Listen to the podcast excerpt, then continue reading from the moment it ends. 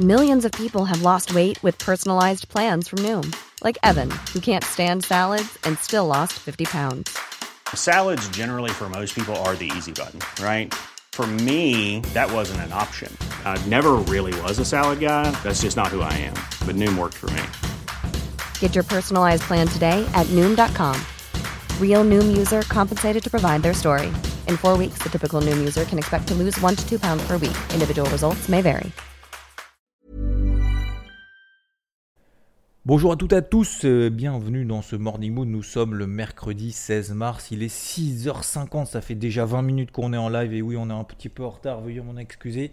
J'espère que vous allez bien. C'était une nuit plutôt agitée. Si vous avez senti une petite, euh, euh, un petit truc dans le dos à 3h du matin, c'est tout à fait normal. C'est parce que le Bitcoin s'est dit tiens, il est 3h du mat, je vais me réveiller. Et en fait, il s'est passé sur le. Alors, je sais pas exactement encore, on verra très probablement après coup ce qui s'est passé, peu importe. Mais je ne sais pas si c'est un gros doigt ou pas, mais effectivement, on est toujours dans une phase de lessiveuse. Et le Bitcoin s'est dit à 3h du mat, alors avec son copain l'Ethereum, hein, c'est-à-dire qu'il n'était pas tout seul, hein, il ne s'est pas réveillé tout seul, ils sont réveillés à plusieurs, comme ça, ils se sont dit, tiens, à 3h du mat, ça fait à peu près, euh, sais pas, j'ai l'impression moi que ça fait 6 mois qu'il est en train de dormir, mais ça fait 10 jours qu'il se passe pas grand-chose, ça montouille, ça baissouille, voire ça fait rien. Et puis à 3h du mat, un moment donné, il s'est dit, tiens, allez, on va passer de 39 000 à quasiment 42 000. On a fait 41 600, 41 700 globalement. Et euh, son copain l'Ether a fait pareil. Voilà. Alors, de manière un petit peu moins violente d'ailleurs sur, sur l'Ether que sur le, sur le Bitcoin. 2006, 2730. Alors, pourquoi? Qu'est-ce qu'il faut interpréter? Moi, je pense qu'il faut rien interpréter du tout. Ça peut être effectivement qu'un gros droit. On verra très probablement après s'il y a eu un misclick euh, ou, ou une erreur de zéro pour euh, quelqu'un, effectivement. Puis après, vous savez qu'il y a des algorithmes. C'est-à-dire que des algorithmes, ils vont dire tiens, il y a le Bitcoin qui monte, donc forcément l'Ethereum va suivre, forcément il va y avoir telle, telle, telle grosse crypto, mais surtout les majeurs qui vont suivre. Donc du coup derrière des alcos qui font des espèces, alors c'est pas vraiment de l'arbitrage, mais en gros de se dire si le Bitcoin monte, l'Ether monte, si l'Ether monte, le Bitcoin monte. Donc du coup forcément après il y a les algos derrière qui suivent et du coup ça nous donne des mèches en fait de manière simultanée. On verra probablement après comment faut l'interpréter. Moi je pense qu'il faut simplement partir du principe qu'on est encore et encore dans un marché de lessiveuse et donc que ça va continuer de cette manière-là. On va repartir sur les marchés traditionnels dans un premier temps. Vous savez que ce soir, il y a la Réserve fédérale américaine qui va s'exprimer au travers de Jérôme Powell. Et donc, euh, il va nous relever, a priori, en tout cas, c'est ce que le marché anticipe à 96,3% 96, très exactement du marché. Estime qu'il y aura une hausse des taux, oui, mais qu'une seule hausse des taux. Alors qu'il y a un mois et demi, deux mois, Jérôme Powell, enfin le marché en tout cas de manière générale, était plutôt parti sur deux ou trois hausses de voilà, donc ça c'est plutôt la, nouvelle de ce soir. Est-ce que ce sera une bonne ou une mauvaise nouvelle? En tout cas, clairement, ce sera une mauvaise nouvelle s'il relève à deux reprises ses taux directeurs. Donc plus 0,25% c'est attendu, plus 0,5% c'est pas attendu. Voilà. Euh, je ne suis pas certain que Jérôme Powell soit en mesure de se dire bon, on va, euh, l'inflation nous inquiète, les derniers chiffres d'inflationnistes ne sont euh, été conformes aux attentes, donc il n'y a pas de raison qu'il relève à deux reprises ses taux directeurs, à l'inverse du discours, à l'inverse de ce qu'il a commencé à préparer le marché. Il a commencé à préparer le marché en disant ça sera qu'une seule hausse des taux. Donc maintenant qu'il a l'info, maintenant que le marché a l'info, je ne vois pas pourquoi il reviendra en arrière alors que les chiffres ne vont pas dans ce sens-là. Ok Donc tout simplement, voilà, première, euh, première hausse des taux, euh, premier cycle de hausse des taux. Et ça me permet d'ailleurs de faire une transition quand même relativement importante. Euh, c'est pas parce qu'on lisait du coup ce matin un article, c'est pas parce qu'il y a une hausse des taux que ça y est, c'est forcément le début d'un marché baissier. Pas du tout. Vous prenez la dernière étude de Deutsche Bank qui a pris les 12 cycles de hausse des taux de la Fed depuis 1955 donc disons qu'il y a un petit peu d'historique quand même, une moyenne, en moyenne, le marché a réalisé derrière un taux annualisé moyen, donc sur le SP500, un taux annualisé moyen 9,4% pendant la durée de ces cycles de hausse des taux, avec 11 périodes positives. Donc il y en a une, effectivement, c'est l'exception hein, qui confirme la règle, mais globalement, exception, c'était seulement entre 1972 et 1974 que le marché a baissé. Donc globalement, Alors attention, hein, je ne suis pas en train de dire là, faut acheter machin et tout, ça va s'envoler. Je suis simplement en train de dire là, d'apaiser les trucs, même si vous le saviez, parce que je vous le disais. Là, il y a le Deutsche Bank, Deutsche Bank qui nous le confirme en disant alors, encore une fois, euh, les, performances passées ne présagent pas des performances plus sûres, mais globalement, qu'est-ce que ça veut dire? Ça veut dire que si vous ne me croyez pas sur parole, et vous avez tout à fait raison, et c'est votre droit, qu'une hausse des taux, que l'inflation, c'est forcément négatif pour le marché, c'est faux. C'est faux inflation, hausse des prix. Alors, il faut que ce soit mesuré, bien évidemment. Si on a une inflation de 20%, que c'est panique générale, etc., comme dans certains pays, bon, forcément, et qu'il faut aller, euh, faut aller ressortir les brouettes pour aller chercher sa baguette de pain, bon, forcément, euh, ça devient un petit peu plus délicat. Mais globalement, voilà, 9,4% pendant la durée de ces cycles, 11 euh, fois sur les 12 pendant ce cycle de hausse des taux, ça a été positif. Parfois 8%, parfois 16%, parfois 24% de hausse etc., etc., notamment sur le SP500. Mais globalement, vous comprenez bien que ce n'est pas forcément négatif. Donc, ce n'est pas parce que Powell ce soir va dire plus 0,25% sur cet taux directeur que forcément le marché va baisser. Non. Et à l'inverse, ce n'est pas parce que la Fed baisse ses taux directeurs que forcément le marché va monter. Pas du tout. Euh, c'est un petit peu plus complexe que ça. Voilà globalement pour cette petite parenthèse de ce matin. Ça nous fait une transition parfaite, notamment sur les indices américains qui tiennent. On l'a vu hier soir, on l'a vu hier matin. On est effectivement notamment sur les indices américains, toujours sur ces zones clés, les fameux 33 000 points sur l'indice Dow Jones. Ça passe un petit peu au-dessus, ça passe un petit peu en dessous. Si vous avez le carnet de bord de la semaine sur IVT, eh ben, on a notamment toujours ces grosses zones d'achat sous les pieds. Les bas de range, on privilégie plutôt les achats. Attention sur les hauts de range. Effectivement, par exemple, sur l'indice Dow Jones, sur les 34 000 points, on arrive sur le haut d'une borne haute de range dans laquelle il évolue, c'est tout simplement les 34 000 points. C'est quoi? C'est tout simplement la zone basse qui avait été testée mois de juillet, mois de septembre, mois de novembre, début d'année 2022. On l'a testé à de très nombreuses reprises, donc depuis des mois et depuis des mois. On est passé, on l'a, on l'a pété, on a fait un étage en dessous et on est en train de construire cet étage en dessous. Pour autant, et comme vous le savez, je reste toujours optimiste et plutôt positif. Voilà, euh, je suis fais pas partie euh, peut-être de la très grande majorité que vous voyez à droite et à gauche. Hier, j'ai vu énormément de trucs. Alors, je sais pas si c'est du putaclic ou pas, ou j'en sais rien, ou il faut aller creuser plus profond. Et d'ailleurs, je vous invite absolument pas à raisonner euh, comme ça, comme je l'ai fait. C'est-à-dire quoi? C'est-à-dire que hier, j'ai vu énormément de trucs en disant ça y est, c'est le crack, ça y est, c'est l'effondrement des marchés, euh, vers une chute durable de Wall Street, vers un effondrement de, des indices américains, machin et tout. J'ai vu ça, j'ai fait waouh. Alors après, j'ai pas creusé plus long parce que j'ai pas forcément le temps de regarder les uns les autres. Mais attention à ce bruit-là. Attention. Juste fiez-vous à ce que vous voyez. Fiez-vous, même pas à moi d'ailleurs, fiez-vous à ce que vous voyez sur le marché et ce que le marché vous donne comme info. Mais c'est le marché qui a raison.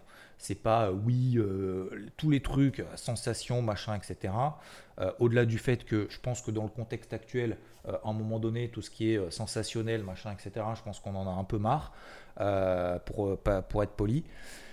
Mais du coup, voilà, tout ce genre de choses, attention à pas partir en mode sucette, ouais, ça, va, ça va exploser, ouais, ça va s'effondrer, machin, etc. Au contraire, on est dans un marché déjà suffisamment émotif, on a déjà suffisamment de trucs à droite et à gauche pour euh, essayer justement de trouver un petit peu d'apaisement. Donc globalement, voilà, globalement, moi, peut-être que je fais partie des seuls euh, qui sont encore positifs sur le marché. Peut-être tant mieux, peut-être tant pis. Mais euh, je me tromperai peut-être tout seul ou j'aurai peut-être raison tout seul et peu importe, on s'en fout. Mais globalement, moi, ce que je vous invite à faire, alors je suis pas là en train de vous vendre quoi que ce soit, le carnet de bord, machin, mais essayez de prendre un petit peu toujours du recul, prendre 10 minutes, 15 minutes. Prenez vos niveaux hebdomadaires, prenez vos niveaux daily, essayez de vous concentrer là-dessus sans partir en mode sucette, chaque bougie 5 minutes. Voilà. Donc globalement, effectivement, par exemple sur le Nasdaq, euh, il fait partie des plus faibles. Alors ça me fait la transition parfaite parce qu'effectivement, cette remontée des taux, par contre, ça a plutôt un impact négatif donc de poids sur l'indice Nasdaq, sur les technos. D'accord? Donc l'actualisation des flux futurs, en gros, qu'est-ce que ça veut dire? Ça veut dire que les valeurs techno euh, vont, ont besoin d'argent pour pouvoir investir, pour pouvoir se développer. Et donc, si l'argent coûte plus cher, bah, soit ça va réduire leur marge, ça va leur coûter plus cher, ils vont continuer leur développement comme d'hab, soit ils vont réduire leurs investissements parce que l'argent coûte plus cher. Je simplifie au maximum encore une fois, mais Globalement, c'est l'actualisation des flux futurs. Donc ça veut dire quoi? Ça veut dire que le Nasdaq, a priori, je dis bien a priori, va monter moins vite que son copain le Dow Jones, va monter moins vite que son copain le SP500, dont le SP500, il y a un tiers de techno dedans. Mais globalement, globalement, pour le moment, ça tient. Les 4280, alors oui, ça bave un petit peu en dessous. Oui, ça risque de baver un petit peu au-dessus et de rebaver un petit peu en dessous. Tout à fait. Je pense qu'il ne faut pas partir en mode ça y est, ça tient les niveaux, je paye, ça y est, on passe à autre chose. Non. À l'inverse, quand on est dans des phases baissières, comme je vous l'ai expliqué hier, avant-hier, alors qu'on était quand même en dessous, j'étais pas forcément en phase de sérénité absolue euh, dans mes propos et également dans mes plans également dans mes trades aussi d'ailleurs, euh, et eh ben, euh, bah, faut pas paniquer. Voilà, faut pas paniquer parce qu'on est en train de travailler un petit peu au-dessus, un petit peu en dessous. Voilà, c'est un peu le contexte du marché qui veut ça. Ok? Donc globalement, on est toujours dans ces dispositions-là. Euh, les marchés tiennent, les 6150 sur le CAC tiennent, euh, de la même manière que sur le DAX, la zone des 13 000 points tient pour le moment. Alors j'ai une zone d'achat un petit peu plus basse hein, sur l'indice DAX, notamment en swing, parce que bah, c'est sûr qu'on est dans un marché de lessiveuse, donc euh, on n'a absolument aucune certitude. C'est plutôt les 13 400 points. On ne les a pas fait encore sur, les, euh, sur le DAX notamment. On s'est arrêté au-dessus notamment. Alors sur, euh, depuis lundi, hein, bien évidemment, puisque le carnet de bord date de lundi, on, s'est arrêté à 13 600. On est à 14 100. Bon bah voilà, euh, pas du principe, ça y est, c'est parti. Ok Donc voilà, globalement les indices. J'ai toujours ma casquette mi-bleue, mi-verte. Euh, voilà, hein, mi-bleu, mi-verte. Euh, plutôt positif, sans être non plus en mode euh, ça y est, c'est sûr, je paye tout, tout n'importe comment. Ok, donc voilà concernant les indices, je vous rappelle ce soir il y a le FOMC, bien entendu. Deux choses importantes. Premièrement, donc l'or, l'argent pour le moment, ça piétine. On est sorti, je suis sorti en tout cas sur l'argent sur, l'argent sur les 26,50. Depuis, on a fait 24,50, on a perdu 2 dollars. Pour le moment, je reste out. Je trouve pas que ce soit vraiment très intéressant pour le moment à privilégier. Deuxième chose, je fais très simple. Hein. Le pétrole, ah bah tiens, le pétrole qui part, euh, qui part en live. Tiens, ça c'est plutôt bien. Bah, je vais commencer par l'eurodoll. Tiens, l'eurodoll. L'eurodoll, vous savez, hashtag team 007, 107, 104, gros zone mensuelle.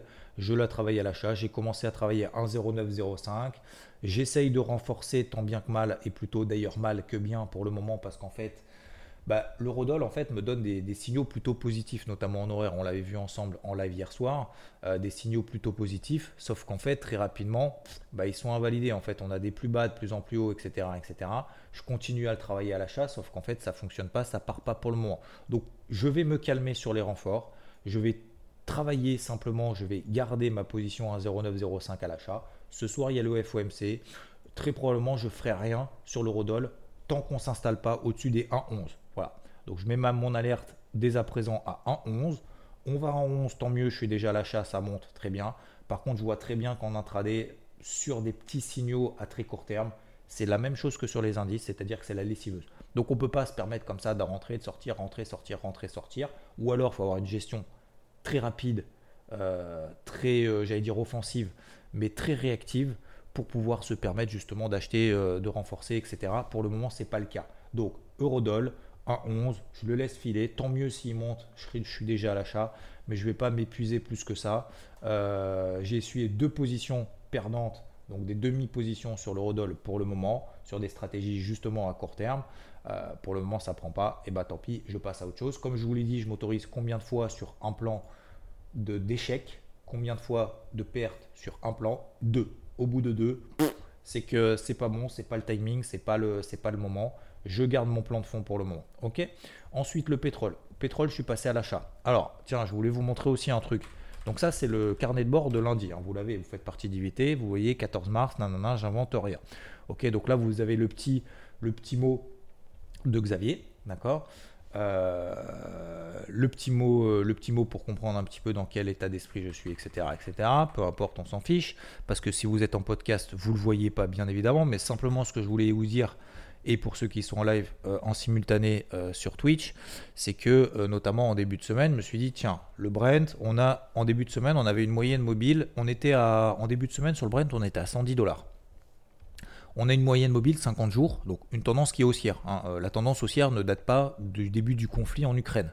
euh, la tendance haussière, elle date depuis la fin de l'année dernière. D'accord? On va dire fin d'année dernière, début d'année.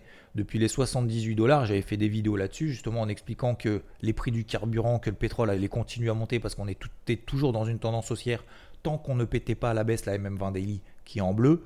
Vous l'avez également sur la chaîne YouTube. Euh, c'est pas nouveau. Bref. Donc tendance haussière. MM50 Daily, elle est à combien en début de semaine? Elle est à 97 dollars. Et bien 97 dollars, pour moi, ça sera plutôt une zone d'achat. Donc ça, c'est mon plan en fait de début de semaine. Et lorsqu'on arrive sur les 97 dollars, qu'est-ce que je fais? Eh ben, j'ai mon alerte qui sonne. Hier soir d'ailleurs, on a fait, euh, on a fait justement cette notion de, poser des alertes, etc. Bref, peu importe. 97 dollars, c'est ma zone d'achat en début de semaine. On était à 110, hein. On était à 110 sur le Brent. On a fait combien au plus bas sur le Brent? Si vous pouvez me dire, si vous pouvez regarder, on a fait 97,40 dollars au plus bas. Donc vous voyez que comme quoi, faire des plans d'amont, ça fonctionne pas forcément toujours. Mais quand ça fonctionne, quand faut avoir confiance en ses plans, et une fois que ça se valide, faut y aller. Sinon, ça sert à rien de faire tout ce boulot-là. Ça sert à rien d'utiliser toute l'expérience qu'on a depuis, euh, ces dernières années. Donc, euh, donc voilà. Euh, sur cette zone des 97 dollars, je cherche des signaux d'achat. Hier, j'ai eu un signal d'achat sur cette zone des 97 dollars. Alors, je n'ai pas payé au point bas, hein, malgré le fait que dans le carnet de bord, c'est indiqué 97 dollars. Je n'ai pas payé le point bas parce qu'on a fait 97,4 dollars. Mais à partir de là, je me place une alerte. Et une fois que j'ai cette alerte qui sonne, bah, si je vois des signaux positifs sur le marché, sur des unités de temps H4, sur des unités de temps horaires, eh ben j'y vais.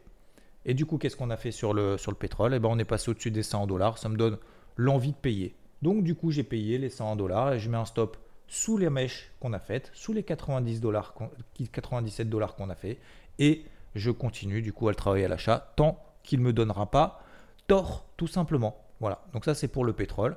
Le pétrole a perdu euh, depuis ses plus hauts globalement. Combien il a perdu? Alors moi ce que je trouve assez étonnant, c'est qu'à 132 dollars, on entendait tout. Ouais, mais c'est sûr, on va à 200. Oui, le pétrole il peut aller à 200. Oui, on va même y aller en ligne droite. Bon, et puis derrière, comme par hasard, bon, il a perdu 25% de sa valeur directe. Bon, peu importe, je suis pas là pour critiquer ou quoi, mais faites attention au bruit. Faites attention au bruit toujours dans l'émotivité, dans le sensationnel et dans le ça a pris 30%, donc ça va en reprendre 50%. ok? Oui, c'est tout à fait possible. Oui, il y a un gros flux, etc. Mais ce flux-là, on essaye de le travailler sur repli. On ne travaille pas n'importe où là-haut. D'accord? Euh, donc voilà, je passe à l'achat sur le. C'était simplement pour vous expliquer que j'étais passé sur, à l'achat sur le brand. Euh, qu'est-ce qu'on a d'autre? Eh ben, C'est tout, hein. sur les marchés traditionnels, c'est déjà pas mal. On va essayer de faire moins de 20 minutes aujourd'hui. Il me reste 3 minutes pour les cryptos. Du coup, concernant les cryptos, donc cette nuit, on a eu effectivement un pump. Euh, je ne sais pas d'où ça vient, pourquoi, comment, on verra ça plus tard. Euh, globalement, on est toujours dans la même situation. Quelqu'un m'a posé avant le début du live ce matin qu'est-ce que qu'est-ce que t'en conclus? De cette mèche J'en conclus rien en fait. J'en conclus exactement la même chose que je vous dis et que je vous partage depuis des semaines, et je pense que 99% des gens l'ont vu, hein, bien évidemment, en bas, on a une borne basse, en haut, on a une borne haute. Voilà, ça nous donne globalement sur le Bitcoin 35 000 dollars en bas, ça nous donne globalement 44 000 dollars en haut. Ok, jusque-là, tout le monde a compris. Maintenant, la question, c'est qu'est-ce qu'on fait? Bah, On essaye de privilégier plutôt les achats en bas plutôt que les ventes. Et on essaye plutôt de privilégier les ventes là-haut. Donc, quand ça accélère comme ça de manière violente en milieu de range, machin, etc., ça nous donne des petits signaux positifs à court terme. Ok, ça ne nous empêche pas de travailler des cryptos qui sont fortes, ça ne nous empêche pas, etc., etc.